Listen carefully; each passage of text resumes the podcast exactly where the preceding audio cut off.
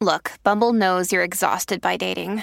All the must not take yourself too seriously and 6 1 since that matters. And what do I even say other than hey?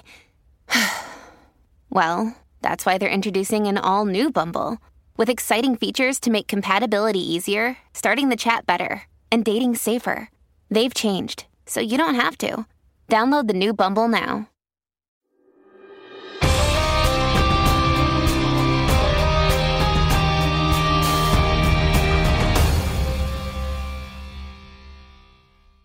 We better get moving. Hell, I'm Hey, save it for when we get out of here. I'm not sure we're going to make it back. Speak up, Hona. What do you mean? Think about it, Hell. This stuff was never meant to be handled by a couple of enlisted men.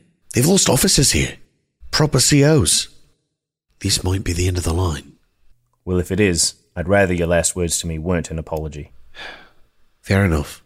Let's move out.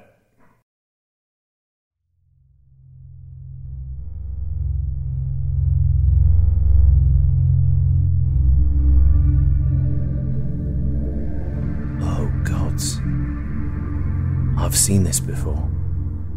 What are you talking about? This. This is what I was fighting when Mum called me home. This is the thing from our Forge challenge. What in the hell is it? Some kind of fey monster. One of my teammates, a plural, she told me what this thing did to her dead. If this is what I think it is, you might be right About what? about us not making it home.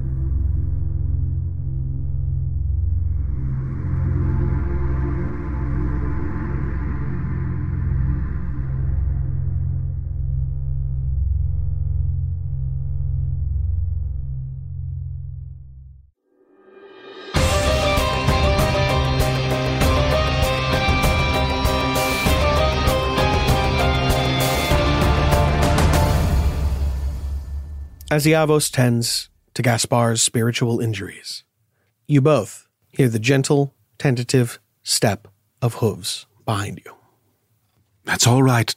Please come inside, Penelope, my dear. I couldn't help but overhear Papa. That's all right. This is very important for you to know. Uh, come, I have someone for you to meet. She approaches and looks at you, Gaspar, in your eyes as much as possible. It's nice to meet you. Uh, my name is Penelope Isadora. That is a lovely name. You may call me Gaspar. Although, have we not met before? You're. You're the shadow from Papa's bedtime stories. He's told me a lot about you. But I. I thought you were only missing your head. Did it spread? Uh, Allow me to shed some light on the situation. Whatever happened in the battle in the Black Wood, it took most of us down. Halophon killed Wushaw, and we did battle with Pentecost. And after everyone was falling, and everything was turning to dust in my hands, I blacked out. He wouldn't really do that, would he? Well, there are motivations behind actions we don't always understand until we look into them further. I, I don't. I don't believe that. I didn't at first either. But we'll find the truth of it in time. When I came to, Pentecost and the new Penny were gone, but I found Penelope here. I was named after them. From my understanding. Yes. And in many ways, they are a part of you. But we'll get into that. Gaspar was on my team, the Fallow Crown. We've been on many adventures together. And in an effort to right the wrongs that had happened in the Darkwood, uh, Gaspar took it upon himself to sever himself from his body, to stop the vessel that was containing the dark magic. And now this form is what remains, which we will find answers to solve soon. And Penelope, I have been raising as my dear child here in Eudaimonia for the past 15 years. Now, Penelope, you know how plurality works. I don't need to explain that to you, but Pentecost, the penny, and the Pentecost you were named after, from my stories, they are your predecessors, in a sense. Like plural creatures, you have many forms, and those were some of them. Wait. You're saying that both of them were part of my plurality? At a time, yes. The first penny that I met, her plurality was damaged in a very dangerous fight, and she had to reform herself. So I'm the one in all those stories? A big part of you, yes. You are the creation of their parts. You were there when they were there. You've done amazing things, and you'll do more amazing things. This is so much to take in. I understand. Is that what the stones of the tower were talking about? They spoke to you? They they held prophecy. Tell me. The they said a day will come when the tower will fall and death will come in threes. Is that what they're talking about? I'm surprised you remember them. I had almost forgotten myself. I do believe that was part of it. All part of a strange prophecy tied to the dark wood. And as for Halophon, he's, as far as I know, back in his home plane, in the eternal conflict. But he left me something. And fishing into his robes, he pulls out a heavy metallic scroll case, almost like it's encased in armor.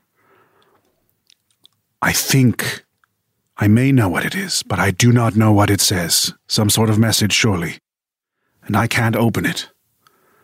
But Penelope, this is your home. You have powers here. Perhaps you can. And I'll hand you this heavy scroll case. As her eyes fall upon a new mystery, all of her hesitance melts away. And she's suddenly so curious in a way that you're so used to. She reaches out and takes the case. At your touch, the winding carvings, which look so much like the tattoos on an old friend, fill with warm light, and the latch opens. I knew you could do it. Well done. Inside is a single sheet of paper. Its textures are so familiar it takes almost a moment for you to realize what they are. It is the pages of Opus, or something that would eventually become Opus. Scrawled in the looping handwriting of Halophon Orison Jr. is a question Is my fate to join the Darkwood? Below this question, there is a diagram of his body. A section of his tattoo is highlighted, and this tattoo is then translated. The Son of Man and Angel shall rest at the bosom of the black tree. Through this union, he shall become greater than one and Savior to the crown. So that's what he asked. I see now. He really does believe in this.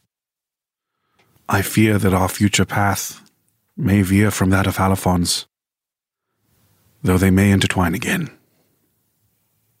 I'd be surprised if they didn't. Paths tend to do that. But what is this? What an interesting slip of paper. This is from the predecessor to Opus. A very strange book of truths called the Codices. Uh, one of our quests from before, those years ago. And it will tell you a single truth that you ask it. Yes, it's tied to fate in ways I can't comprehend. I find it fascinating. These objects on my wall are the remnants of that battle, these were the tools carried by my friends. Gaspar, I still have your armor, your amulet, the blades, the books, everything. And Penelope, this shield and sword. Ever since it came into your possession all those many years ago, it complicated things quite a bit for you. But it brought you into the life of adventure that Penny had always dreamed of. But it also taught you about the woes of battle and gave you a bloodlust for the hunt. Is is that what happened to her? Is that what this feeling is? Ever since we left the Darkwood, Eudaimonia feels so small. I fear that one trait many versions of you may have is this curiosity, this need to experience that which is outside of paradise. You've been through many battles. We all helped Penny deal with her understandings of pain and hunger and frustration, things she had never experienced before. And my tasks may soon take me away from this place. And if you wish to come with me, you will have to learn of these things as well, one day at a time. like we already discussed, paths have a way of crossing again and again. I think we'll be together for a long time, Papa. I certainly hope so. You are so very dear to me, he says, tussling her hair and gently stroking her cheek. You must understand that Penny and Pentecost were both very dear friends to me. I cared for them very much. But you are my heart now. So, you always told me that you would keep no secrets from me, but that you would only tell me when I was ready. Is that what this is? You have experienced battle. You have seen truths that you were not ready for. So, yes, now is that time. And I will keep no secrets from you. Nor you, Gaspar. We will find out how this, gesturing to the arm in the spectral form, works. We can get you back in action, I'm sure. There is much you need to tend to as well, and we will be by your side if you'd have us. You say we and us. I have us. Are you prepared to bring Penelope? No. Nor will I be when she's older, nor will I be when she is decaying and aged. At no point will I wish her to face conflict, or turmoil, battle, or bloodshed. But she is her own person, and where I go I know she will follow whether I guide her or not. And if anything like that, well, and when that inevitability comes, I will be there to protect her. Well then, Penelope, you are your own entity. You've felt the discomfort of pain, the, f- the embarrassment of fear, the regret of failure. Do you willingly subject yourself to once more leaving paradise? My whole life, I thought that having a different flavor of soup every day was adventure enough, but now I realize that there are as many kinds of feelings as there are flavors of soup. I think I have to go. Besides, I, I'm almost 16. Well, we both owe Gaspar a great debt. He almost single handedly destroyed the Darkwood, and, well, he killed you. Wait, what do you mean? He kept his promise. Why would killing me get rid of the Darkwood? Because you are its scion. The voice of Rhea, the Moon Queen, comes from behind you. What? Why do you. You're so. Oh, you're so quiet. How are you so quiet? Can you teach me to be quiet? Like, How do you sneak around? I didn't even hear Penelope, the. focus. Your skills are yours to choose. The time is fast approaching for you to stand trial. Stand trial? What do you mean? in both senses of the word. But not yet. First, rest, training, time. Soon you will face the dark wood for the last time. Here, anyway.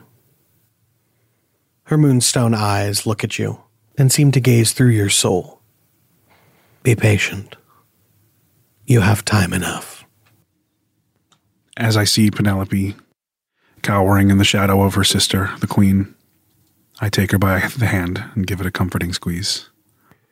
She squeezes back and tucks herself under your arm. Dear Penelope, the seed of fear has been planted into you, and there it shall remain. But we'll face it together. Time passes. Weeks, months, years. In that time, you recover, repair, and train. Yavos, I would like you to roll me an intelligence nature, intelligence religion, and intelligence arcana to repair the connection between Gaspar, his golden arm, and the man he used to be. Nature, religion, arcana in that order? Yes. Hells yes. Oh, I like the sound of that. That didn't sound like a kickaxe job. 32, 29, 27. Ooh, baby. Which means you don't have to succeed multiple times. Yay! The degree of success that you have is assured by the years of preparation. Your studies in isolation have been so complete and so thorough that when the moment comes, it all comes flooding back to you. But there's only so much you can do. It is up to Gaspar to find his own strength. I would like you to roll me a intelligence save, wisdom save, and charisma save. Oh boy. Intelligence save. I don't think I can bless you. I'm sorry. 22. Ooh! Wisdom, the doozy. Two. Ooh. and charisma. Just right. 18. Beautiful. Oh no, my wisdom's I'm so bad. When the recollections begin, they come in force. Memory, logic, these things have always been your strong suit. You were always a smarter man than they thought you. And as time passes, your memories of Pentecost, of Penny Farthing, begin to knit themselves together, and the order in which they come finally makes sense. You are, for all intents and purposes, the man you always were. But there is something missing your soul. It is still fragmented. The mind is there, your force of personality and will, but you cannot feel yourself. Make another wisdom save. A 7. The nature of singularity and plurality has always been second nature to you. But as you struggle to identify what you are now, you find it more and more difficult to remain whole, to remain present, and to keep yourself in all senses of the word. Please make me another wisdom saving throw. It's got to be high this time. It's a total of 1. So close to this 20. Is that a critical failure? Okay. Total I'm negative 1. How many hit dice do you have? I have 98s. Excellent. As you practice occupying the bodies of the living, it is growing more and more difficult to remain in control. And as you touch upon their souls, you can find them bleeding into your own. And when you separate, you find you leave something of yourself behind, something that needs to be regrown before you can practice again. Please roll me another wisdom saving throw. I believe in you. 12. We're hitting double digits. Ooh. Again, 7. again, 17. Thank goodness. It was a mere month before you found your power, the source of it, the breadth of it, the limits. It was another month until you remembered everything. But it was six months before you found your edge, literally the borders of yourself, where you end and other things begin. Whether it was grass or animals or literally the animus of the sun, you found yourself blown away like a wind. And only now have you begun to piece together some semblance of control. Benny. In the months, nearly a year, since your conversation with Gaspar, you have learned everything you could, but more importantly, you have tried to decide what it is you wish to learn. The center, the focus of your studies has been the nature of study and what it is you wish to become. I would like you to roll me three saving throws for the stats that are most important to what you will become. Starting with charisma. 16. You have never been as strong in personality as your siblings. From the moment of your birth until now, they have always been something greater than you. They feel, plural, they feel divine. But you have always felt your flesh. Roll again. This is my good stat. A uh, total of nine. That was a nat one. You are intended to be greater than a creature. More than a simple eudaemon, you are something more, and you are supposed to feel that thing, and yet you cannot push through. You cannot find your connection. Whatever you are supposed to be, whatever greater being you were intended to be, you can't find her. Roll again.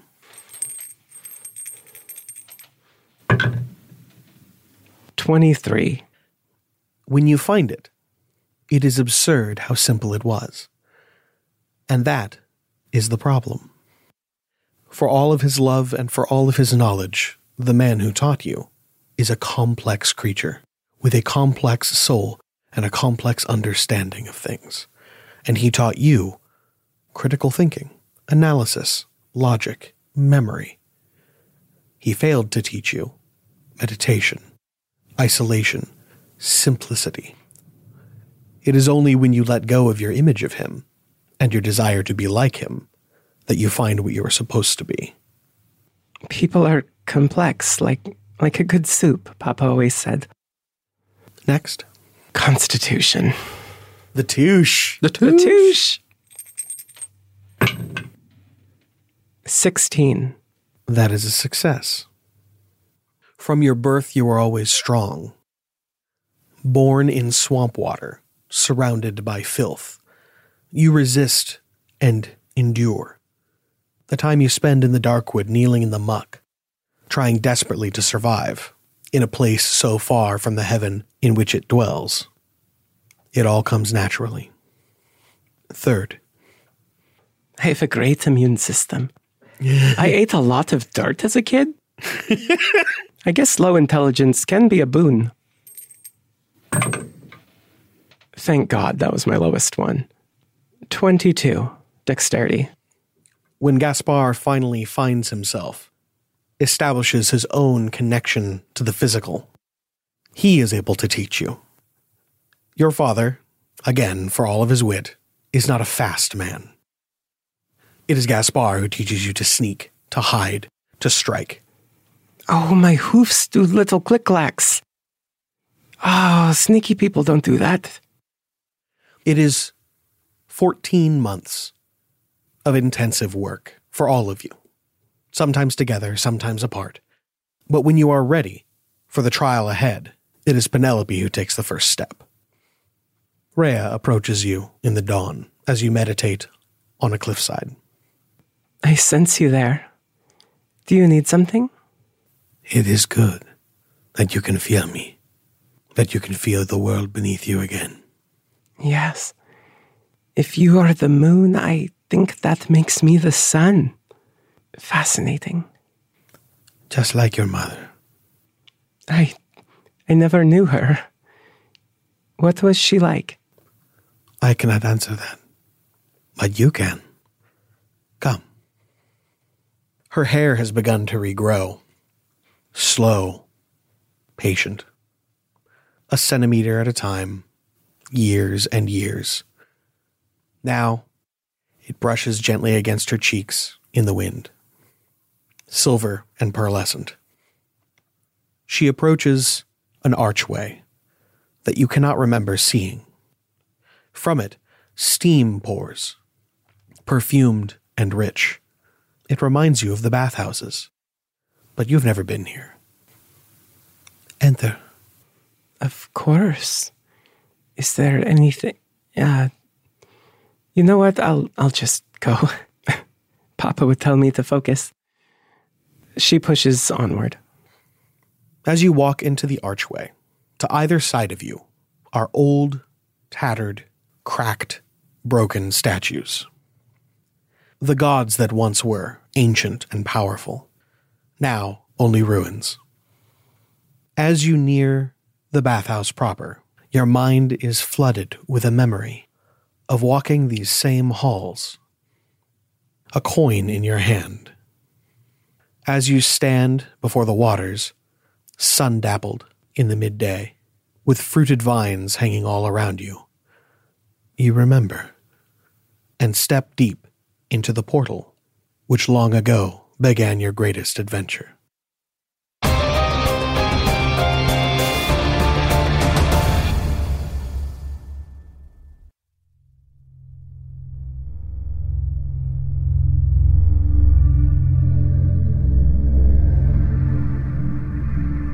It's empty.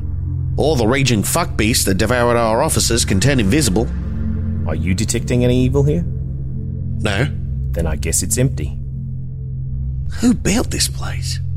It's so old. Look at this tree. It's huge. It used to have been growing here for millennia. Maybe it's left over from whatever came before the war. Fucking Tunga. Calls it a chapel. This is a cathedral. A monument to. To the Darkwood. That's what you were talking about before. What is it? I'm no arcanist, but I think it's what they have instead of the Shadowfell on Penny's plane, Eudaimonia. Oh, I think I've heard of them. Fey lot, right? Good blokes. Lots of dear people. Yep, that's the one. Well, not to ask the obvious question, but what the fuck's it doing here? I wish I knew. You knew? When you said about opening up a fey front earlier, I thought it was a joke. Yeah, so did I. Well, shit.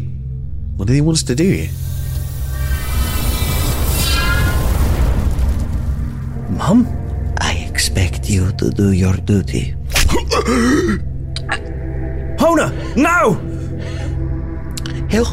Oh, God's mum, what have you done?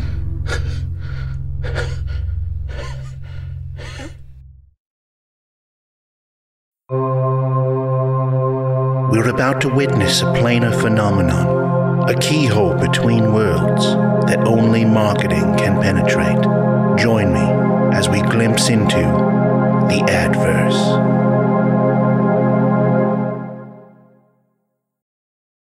Hey there, this is Justin Bartha. I made a funny new podcast, King of the Egg Cream. It has the greatest cast in the history of podcasts with actors like Lewis Black, I'm torn by my feelings for two women. Bobby Cannavale, You can eat it, or if someone hits you, you can put it on your cut. Melanie Lynskey, I wonder what these marvelous things are that look just like boiled chicken feet. Jason Ritter, I can break things and pick locks and kill people. Michael Stuhlbarg, The whole point is to inspire people that they should make themselves better. Ari Graynor, No, don't whet its appetite. What are you, an idiot? me, Justin Bartha, That's not just any egg cream, that's a Lemke's special. and all narrated by the hilarious Richard Kind. This is the story of Harry Dalowitz and how he rose from nothing to become New York's King of the Egg Cream.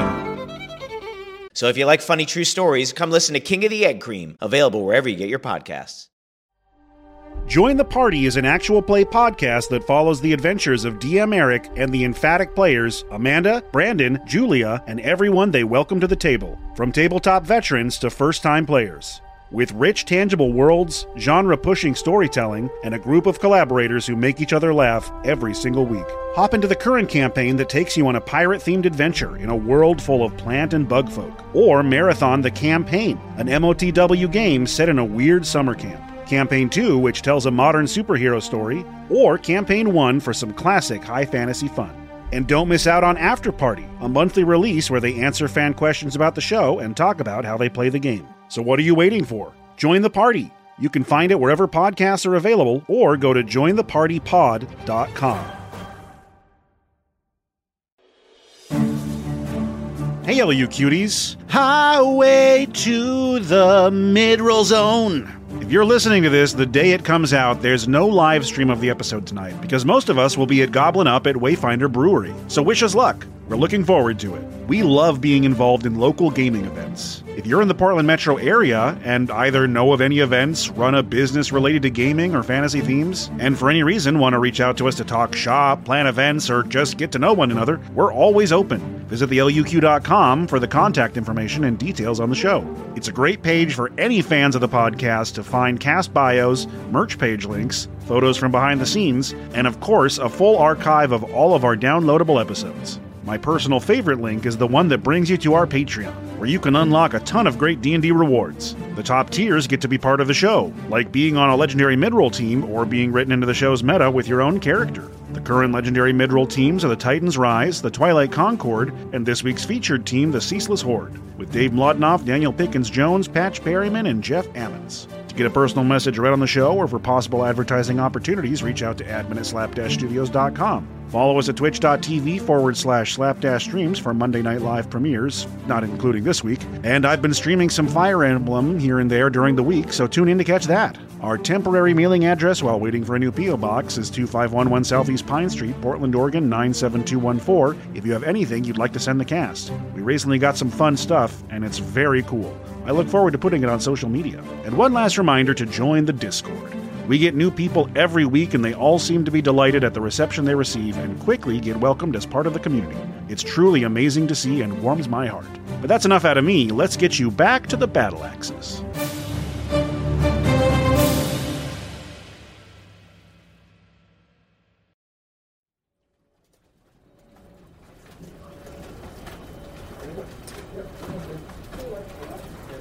Mr. Elmers, please come in.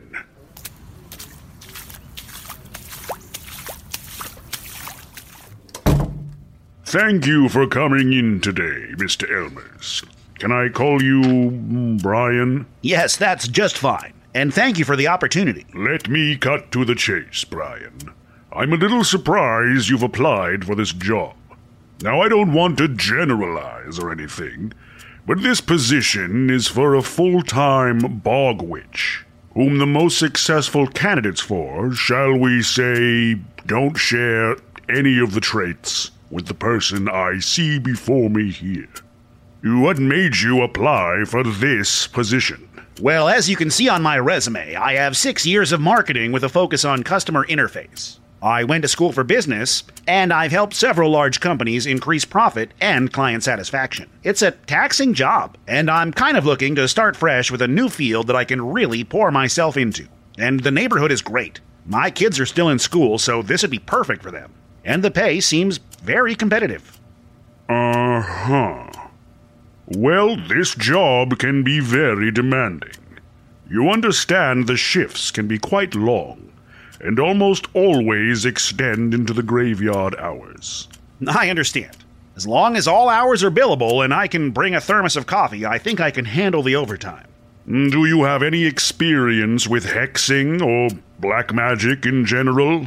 Well, I'm afraid my business degree didn't have any black magic credits, but I've done a little research online, and I think I can learn the trade while on the job. And until I have more competent understanding of the field, I can rely on looking up answers when the time permits.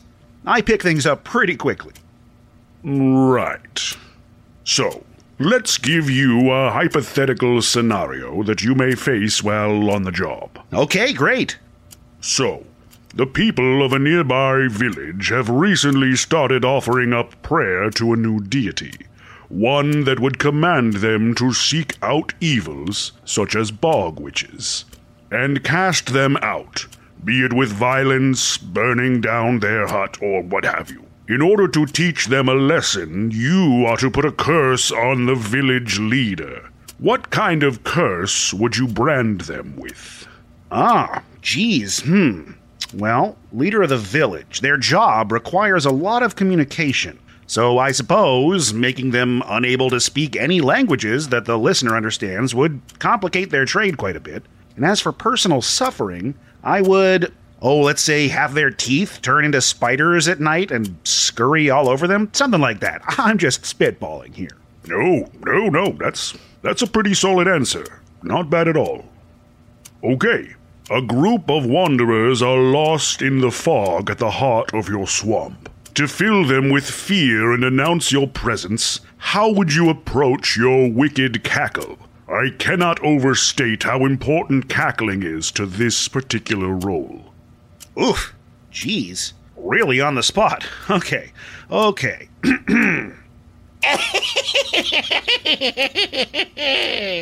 or did something like that. I could work on it. Damn, that's actually pretty good. You've never been a bog witch before? No, but when it comes to putting myself into a new field, I never half ass it. If it's a job worth doing, it's a job worth doing right. God, I love that energy. Okay, okay. One last question. I'll say it, and you just answer as fast as you can. Don't even think about it. Just first thought. You ready? Yes. Okay. What form would your evil familiar take? A white serpent with the head of a magpie. Hot damn. Can you start Monday? Absolutely. Whether you're looking to start a new career or advance your current trade, you can trust the job placement specialists at Higher Power. Higher Power will put you in your place. Call today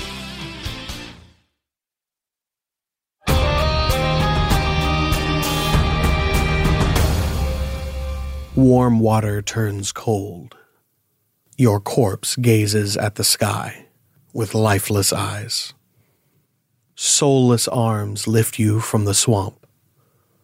You are the puppet and the darkwood.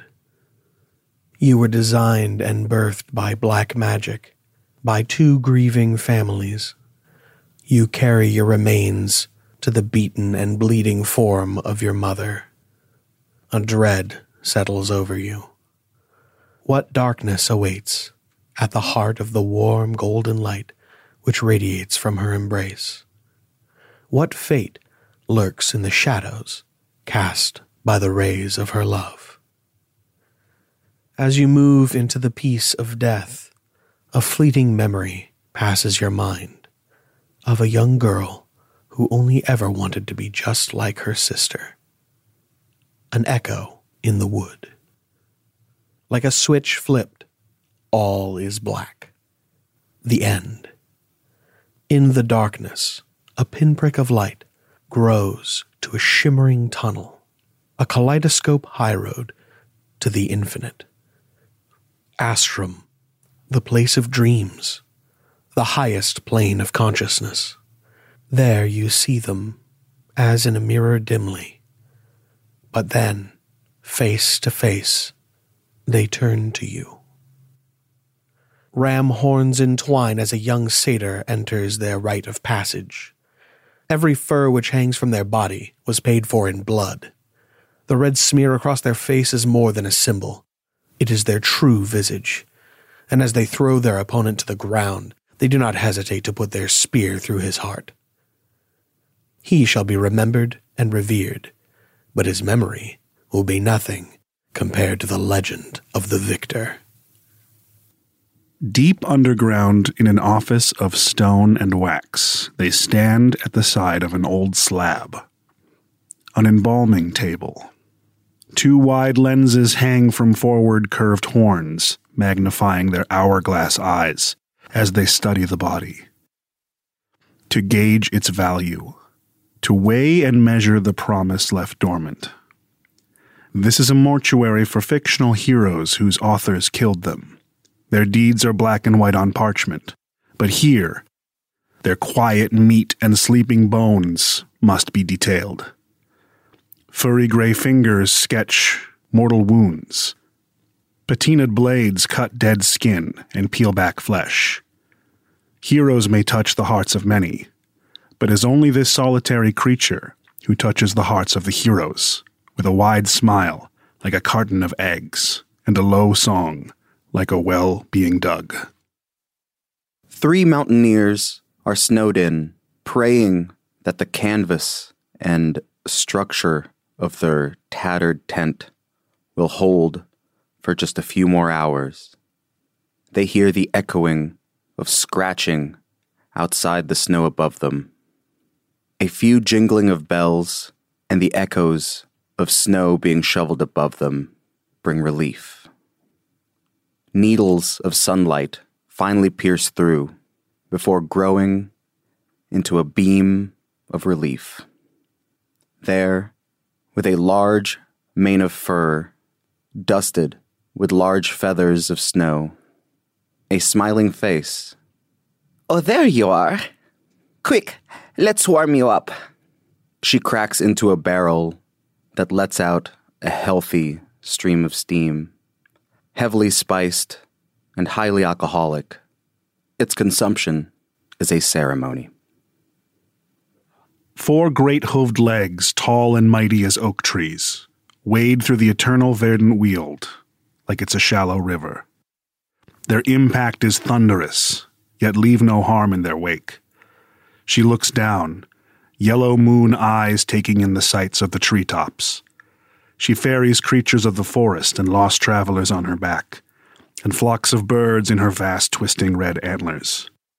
The only toll they pay are the stories from afar, whispered into her ear as she smiles and dances through the canopy. Kelp hangs in curtains from bowed head of the fabled land strider as she arises from the deep, her coral crown nestled into bleeding wounds. She pulls back the living vegetation of her hair to reveal an aquamarine gaze, which takes in the blasted lands of the world destroyed by the beasts of air and earth. The tide rises with her to reclaim her birthright, to bless with salt and spray that which has been scorched in the unending quest for fire. The multitude will live on, freed from their dark burden, blessed in their continuance. But first, a sacrifice of blood and fate. There are no words as the warmth of the mother embraces you. There is no confession of love undying, nor the smoothing of hair and brushing away of tears. Instead, a kiss and myriad tear stained sorries as the heart of the mother entwines with those of the father and the sister. The death of three give birth to one. The astrum fades to black. A hazy red dawn rises through curtains of angry pink flesh. Muscles ache as hands struggle to learn ancient lessons. Your mouth opens to speak to call for help, but the only sound is the desperate cry of a lost child, whose voice finds the trees and stones of the wood and returns in an echo. Wrinkled hands lift you from the cold water of the swamp and swaddle you in worn robes.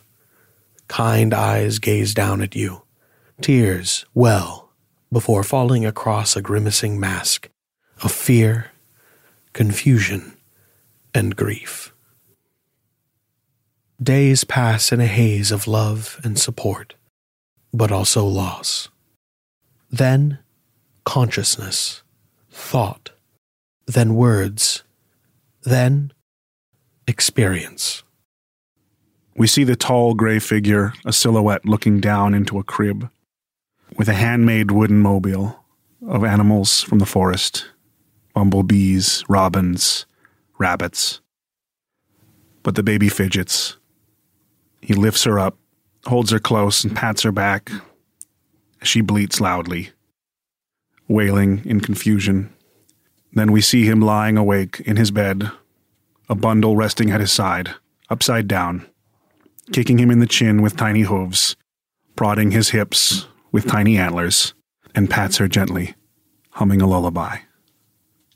Penelope's papa is ever so patient as she tries to explain over and over again what it is she wants to grow in their garden, in the house they've just moved into. She wants sunflowers and daffodils and snowdrops and baklava, which seems strange, but it is eudaimonia. And after listening patiently to her, letting her sort through her own thoughts, he patiently takes her by the hand, leads her to the market, collects all of the seeds, and goes on the long process of explaining exactly how to cultivate life from the earth here. She is overjoyed as she gets to watch them grow and find happiness in a job well done. A young preteen Penelope opens the door to an office which is never locked but always closed. Curiosity overtaking her. Looking at old swords and suits of armor from stories she's been told. Looking through drawers and finding things she doesn't understand. And digging through a bag, finding a beautiful old clay ocarina. And being the spirit of creativity, she puts it to her lips and plays a fun song. The front door and shutters to the windows burst open with a thaumaturgy as Iavos chases a swarm of bats out of the house using his cloak as a kind of guiding mechanism.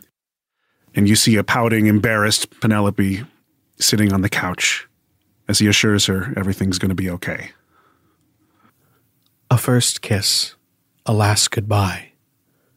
A book, read a thousand times, bent and worn scraped knees with meager tears, no pain, but catharsis. A young life blossoms from a bed of death. You emerge alone from the bath at the center of the mountain, water streaming from your chin and fingertips to pool at your feet. As you walk through the door, your bare flesh and fur caressed by the cold wind you are flanked not by crumbling statues, but a pantheon.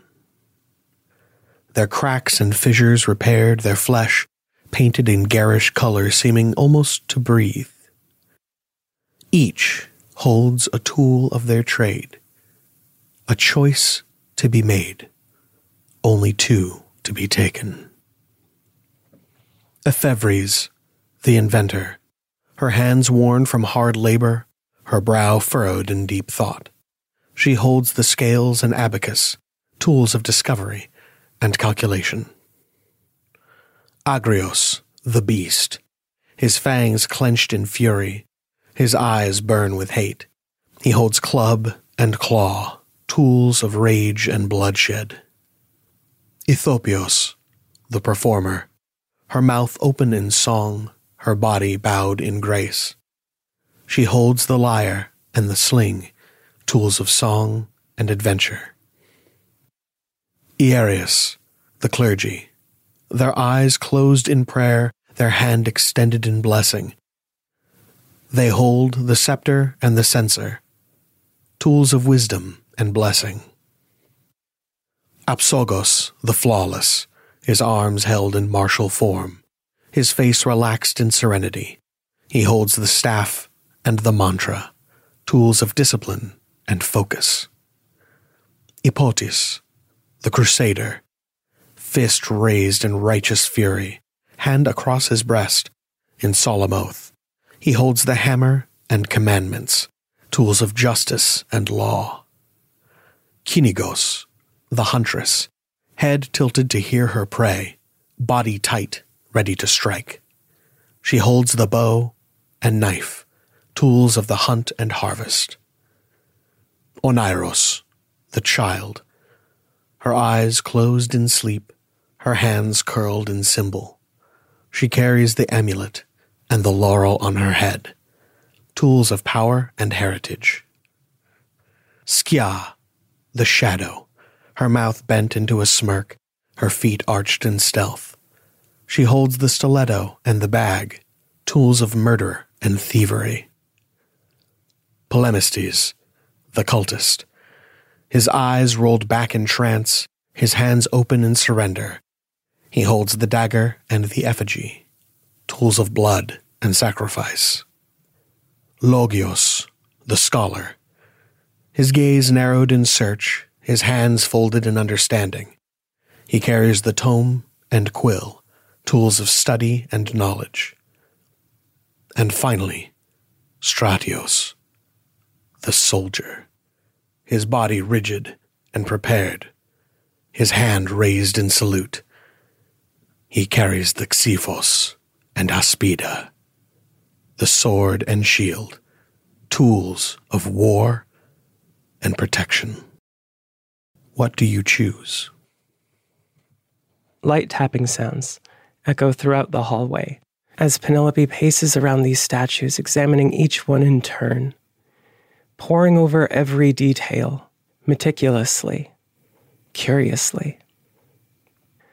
Okay, I have to focus. What's the tune that Papa taught me for when I'm working a puzzle? It's time for a puzzle. What do we see? What is our goal and what is the key? Let's list the pieces to move it along. It's not so scary with a puzzling song. So I'm supposed to choose the items that represent, will represent myself, my fate. That's a lot. You'd think they'd have a quiz or something. Small hands reach out for bronze shield and sword. It's a memory now. Your memory. Did she really do that? What an impulsive choice. A sword and shield for a storyteller. This time, I'll make sure it's intentional. They never said I had to pick two from the same statue. I wonder if I can mix them up a little. What does Ethopios have here? If my power comes from stories, then surely song is perhaps the best representation of that. I'll take the lyre. As your hands reach out, the lyre turns bronze and grows a thick sheen of verdigris. And as your hands almost close on it, you see a flash of a bloody bronze blade held aloft in victory. I hope I don't have to do that with a liar. That seems somewhat more difficult. Let's see. And then, what's the other half of it? As your hands close on it, you can feel a part of you reaching into it, and it sings with a song that speaks to you. There it is. The song of creation. I've heard it before. I wonder how I can use it. But there's another half to stories. It's not just the words or the composition. There's history, legacy. There's no knowing who we are without knowing who we were and where we've come from. I'm so curious about these other versions of me. There must be lessons to be learned in their stories. Taking one more loop around the hall, she stops before Oniros, the child. The name. It does not match the title. Many of these do. Ethopios, the performer. Kynigos, the huntress. Oniros is the dreamer. So why is it the child? Such a funny notion. When beings like us don't dream a delicate hand reaches for the crown upon her brow. A flash of blood and pain. Agony splits your skull. A sword in your heart. You stand unharmed as your heart pounds in your chest. What was that? Such painful memories. A disk of bronze, smeared with blood, burns in your mind's eye, the Aspida.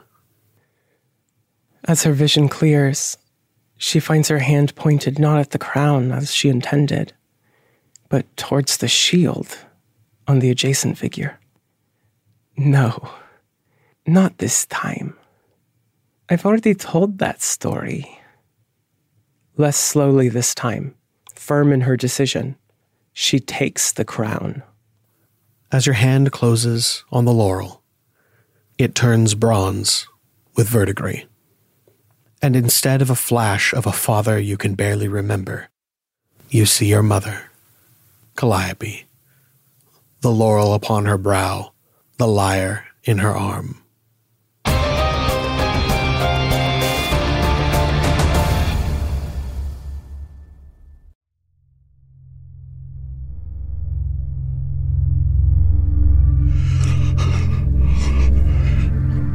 It's okay. It's okay. I've got you, bro. You're gonna be alright. Mom didn't mean to hurt you. She'll patch you right up. He will serve his purpose. Halophon Jr. As will you. Guess I'm not making it home after all. Shut up with that. With a wound like this, you'll be hours dying. I can fix this. Used it all up on the corporal, bud. Even if you hadn't. Something tells me the old touch and go ain't gonna do it this time. Fuck! Why are you doing this? Halophon Jr., yours was never meant to be a life of failure and mediocrity. You have always been destined for more. One need only gaze upon your flesh to know your story. What are you talking about? My. You mean my tattoos? Your markings are a living prophecy of your deeds and death, a promise of what is to come. And yet, it is not meant to be read by lower life forms. Only the abstracts of the higher planes can know what will be. Cool. Only tattoo I have is a duck of me ass. And a portrait of me ex on my bicep. Do not blaspheme the sacred prophecies with your filth. you got filth, right? She looks like a horse drawn by a six year old. And that was before the tattoo. Mum, please. I don't understand. What are you doing here? What's happened to your wings? I have been blessed by a force greater than myself. I have been given new life, new weapons to fight the enemy, the true enemy. Tell me, my son, what do you know of the Dark Vision